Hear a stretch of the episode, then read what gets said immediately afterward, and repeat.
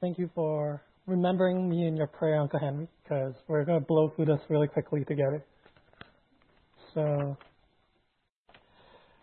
there was a study that was done not too long ago um, across Canada, and it turns out, much not much to our surprise, that Vancouver is actually known as the loneliest city in all of Canada. We're actually the loneliest city.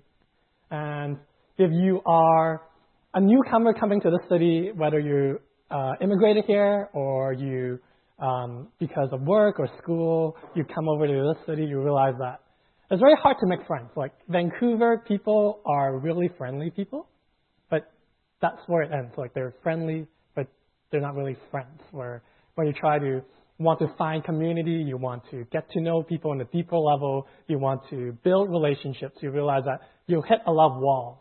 And part of that is we, in Vancouver, seems to be a lot of very anti-social people. Like, we're so anti-social that we clump, in, we clump into these smaller little clusters where we become anti-social together and we do our little things and whenever there's new people that want to join, we'll be like, nah, like, we're happy where we are, so let's not invite new people because it will disrupt the dynamics or it will make us feel uncomfortable. And as a result, like, this is where a lot of times we form these little clumps of groups where we call cliques. And according to the dictionary, cliques are small group of close-knitted people who don't really allow other people to join. And the funny thing is, we look at the footnotes. they would say, see also Christians. And I don't know about you, but I find that Christians are really cliquey people sometimes. Where um, I, I remember I didn't grow up in a church, and when I started going to a church, it's almost like when you're a salmon trying to go back to your spawning pool. You always have to go against the stream. So you have to be the most obnoxious, the most like in your face person in order to blend into a group where when there are different fellowships that happen, you have to just show up and they might not know you, but you just show up. And hopefully you get to know the people. You try to blend in. You try to go to every single event that you can possibly join until you blend in to a point where people didn't even remember that you're a newcomer, then slowly you can make your way in. You become part of that clique. But the sad reality is once you become part of a clique, you also reinforce that clique where when other new people who aren't as proactive or as like in your face as you are try to come to a community and want to be part of a community, you will put up a guard yourself with your friends and be like, oh, um, let's not invite this person because they might be different from us or they might make us feel kind of not so safe when we try to do our things together. And so the problem we're facing a lot of times is that every powerful us threatens to create a them. Every powerful us threatens to create a them. Where by becoming together as one body. We tend to also isolate other people and who are not part of this community, and we tend to dissociate them. And that's how we reinforce this notion that we want to be together, and so by being together, it indirectly, indirectly kind of exclude a group of people. And so as we come to our passage today, when we look at the book of Acts, and this is right where the Christian community really take roots after Jesus left and after this amazing experience they experience at Pentecost, um, where they are filled with the Spirit. They are charged, they're ready. Kind of like what we had today, where we get so pumped up, we're so excited about these opportunities that, that we hear about that are going on in our community. That these people want to be the change. They don't want to just sit in the sidelines. They don't want to just say, okay, cool ideas, cool story, bro. So, so what now? Like, what are we going to do? So, according to Acts 2, what happened was they devoted, so these new and old followers of Christ devoted themselves to the apostles' teaching and to fellowship and to the breaking of bread and to prayer. Everyone was filled with awe at the many wonders and signs performed by the apostles. And so if you break down this passage, when you look into what exactly were these people doing, you realize that essentially they are learning to receive blessings from God and from one another, and they're learning and they're practicing how to bless the community around them. And as they're doing that, they're learning to do these different things, such as listening to God and listening to one another. They eat with one another and they share the possessions. They, they, they don't see their own things as their own, but as a communal thing that they're sharing with one another. And they're also sending themselves to reach those who are outside their own little circles, to invite others to come and see what they're up to in that little community. And maybe that's what blessing is about, that these are the things that, just as Christ has modeled in his life on earth, that he taught us how to listen to God and listen to one another, to the struggles and to the distress that other people are facing, so that we can learn to care and to feel compassionate to those around us. Or, or to eat. Eating is such a big thing, as Rachel shared earlier, that like this is a place of bonding. This is a place of acceptance. This is a place where other people feel they belong just when they share meals with one another. Or, or even the idea of sending, that it's not just for ourselves. It's not just to hog all this goodness to ourselves, but it's also a time where we go and tell others to join and to be part of this community. So, what is the big deal? Like, why? We always talk about this passage every time we talk about fellowship in the church. So, what is so amazing? Like, why is this so cool? Because nowadays we know all this already. Like, this is what church is supposedly about, and this is what a good community is about. So, why do we need to look at this passage all over again? Or even the better question is, why cliques? Like, why are we looking at the idea of cliques? Like, why do people want to be part of a clique? What is so special about it other than belonging to a group? Well, first of all, if you know about psychology and sociology, you know that no human being, no sane human being like to be vulnerable. They like to be in a comfort kind of setting where people are familiar, the environment is familiar, there's no risk involved, they can be themselves, they can say anything uh, in their hearts without feeling judged, without feeling threatened, or without being in any sense of danger. And obviously, this is a good thing. Like, this is our natural instinct of survival. Like, if you like to take risk and try out crazy things and YOLO all the time, right, then chances are you won't make it past 30. You do something crazy and dangerous, and then that's the end of your life, right? But that's that natural sense that we, as human beings, like to be comfortable. We, we don't like to be in settings where we feel vulnerable. There has always been studies being done too where people said that they rather die than be placed in a situation where they have to constantly be vulnerable before other people that they don't know or trust at all. And so, as these Christians, early Christians, are gathering together, they are practicing this essential thing of being vulnerable, just as when some of these were early followers of Jesus, that they learned how this Son of God was making himself vulnerable to the places he went to, to the people that he shared meals with, to the kind of life, the openness that he shared with people. That that's kind of the modeling that he showed us, how, how exactly this vulnerability is actually a source of life rather than a curse to, to live out this life.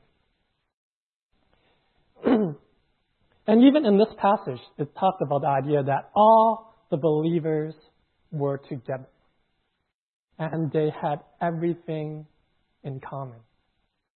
All believers were together and they had everything in common. And that's kind of the life that really shaped the whole Roman Empire. That is the beginning of the end of that crazy emperor worship that was happening in the Roman Empire. and kind of the life that was being lived differently in this little, starting in this little cluster, this little group of people that was in the upper room in a, in a, in a fairly small Jewish building in Jerusalem, where this is the beginning of a crazy movement that shaked up this giant European empire at first and second century AD. According to historian Rodney Stark, the rise of Christianity, the reason why Christianity took shape to become the largest faith community in the entire Western Hemisphere was because of this movement that started with this small group of people in this upper room. There's a lot of text that's being written on this on, on this PowerPoint slide, but what it really talked about was just a group of people living out these ideas of blessing people, listening to people, eating with people, sharing with people, and sending themselves to people. And according to that um, that, um, that little excerpt I, I posted earlier, these Christians were extending to all parts of reach in the empire. So to the homeless and the impoverished, they were living out charity as well as showing hope to these people. And to the newcomers and the strangers that entered the new land, they were essentially being the welcoming doors to the community. They were the basis for attachment to those who are in this new land and don't have anyone to belong to or to feel a part of. And to the orphans and the widows, they give them a new sense of family, an expanded, expanded family that, that they feel like they're no longer alone. And to the oppressed and the outcast, they give them a sense of solidarity, that they're no longer living in just by their own little fearful circles, but they are also together and loved by others. And to the sick and abandoned, and this is where the craziest part happens, that in the Roman Empire, when epidemics break out, the natural protocol is to isolate these people and leave them to die, to, to be left for dead. But it's essentially the Christians who are risking their own lives and going to these um, quarantined areas and to love and care and to show hope to these people. And that's where the spread of Christianity really exploded when, in the midst of these epidemics and, and disease and, and crazy plagues, that Christians do reach out and show them because of their love in Jesus, because of the love that Jesus gave them, that they are able to risk their own lives to care and to be compassionate to the sick and the needy. And so you might think, this is crazy. Like, I, we can't do this. Like, we don't have the courage and the power to do this. Like, how do we be a community that can do these things? This is just a fable to the early church where they are so strong in the spirit. That's why they can do it. But for us, in the 21st century, how can we fulfill these things that the church was doing back then? And according to a very famous sociologist who also happens to be a Christian. It's totally doable. And in her book, she says that vulnerability sounds like truth and feels like courage. Truth and courage aren't always comfortable, but they're never weakness. Truth and courage aren't always comfortable, but they're not weakness either. Just as Paul in Corinthians said, it is in weakness that we become strong. That through embracing ourselves as weak, to, to, to appear as the genuine, powerless persons that we are, that we're able to let Christ work in us, to, to reach out to these people that we find hard to reach, to be open to people that we find really hard to open up to, to be vulnerable before people that we might find otherwise we're uncomfortable because of our sense and need for comfort.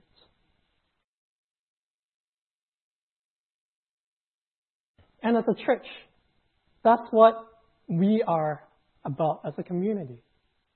That in the Bible, there's no such word as church in the, in the New Testament. The word church doesn't exist back then. But rather, it talks more about community. It talks about this word, that Greek word called koinonia, which is essentially fellowship. And the word fellowship itself comes from this word called koinos, which means common. That as a fellowship, you not just come because you have a common interest, but you see each other as your own, as common, as a community.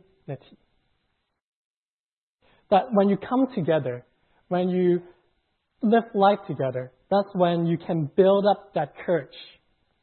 That when you can see each other as your own, you no longer need to fear because of what differentness others might look like, but you can see through that and see what's common with one another.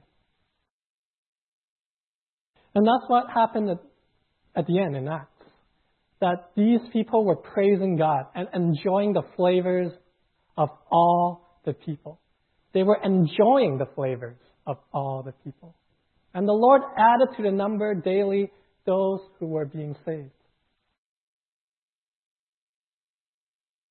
And that's where it sometimes feels so mind boggling that they didn't actively say, evangelize in the way we thought of, like, tell people in the streets, like, these are important too. But they didn't just go and say, believe in Jesus because he's real. But they just live out what Jesus embodied in the community. And naturally, because this community is so amazing, so infectious, that other people naturally want to come and see and want to know why this community is amazing and the source of power that is at work behind the community. And so, no sane person wants to be vulnerable. But it's okay because we're not individuals, but we are a community that is drawn by that common love of being loved by Christ. And because of this common love we have together, we can rely on it and build courage. And because of this courage we have, we can learn to become vulnerable with one another. We don't have to fear about the differentness that we might encounter in this world. And because of this ability to become vulnerable, that's when people naturally are attracted to want to know more, to want to learn more, and want to be part of more, and become common as one in community. And so my challenge to us is I am a perfectionist. I don't know if you're, but I am a perfectionist. And so if you want to do something, I don't want to just settle with being a half done job. I want to be the very best. And so if we Christians are cliquey, let's be the biggest and largest and the most obnoxious clique in the world. Let's be so cliquey that it is the biggest clique in the world, that the whole world, the whole humanity is part of this clique, that everyone is part of this group, that we will reach out and see each other as comfortable, as common, and as loving in our community. Just as Christ has reminded us that there are neither Jews or Gentiles, neither slaves nor free, nor male or female, and so on and so on. For you are all one in Christ Jesus. I think after all that sharing we had today, we all, to some extent, will feel excited about all these different programs. But like Flora shared earlier, this is not the act of any individual or small group of individuals. It started just as that little group back in the first century AD. That we have to come together as one in Christ. That no individuals would feel alone. That imagine what if there's newcomers that come into this community and well, for whatever reason they come and they don't know what to do or they want to just feel belong. That maybe they are one of that common denominator of feeling Vancouver as the loneliest city in Vancouver. How can we extend our welcome to them? That starting with the first impression when they come into the store, that we make them feel welcomed to be part of this group. That through the common interests that we share, that we can see the chance to bond because of these different things that we do share. And what if eventually we can grow in this relationship, that we can share in a deeper sense of belonging, that through this faith that we can share with them, that they, they can feel that they're part of this group, that they can live life together. So it might be a tall task for us. But the good news is we have that common love that draws us together in Christ Jesus. Let's pray. Father God, we give thanks for the opportunity to live out this community together, that through the different challenges that we may encounter, we can continue to see that you are the one that grants us courage. That in the struggles that we might uh, face, to, to, to become vulnerable, to become genuine and loving to those um, that we might not know. May you continue to empower us and guide us and strengthen us. Pray all these in your Son's most precious name. Amen.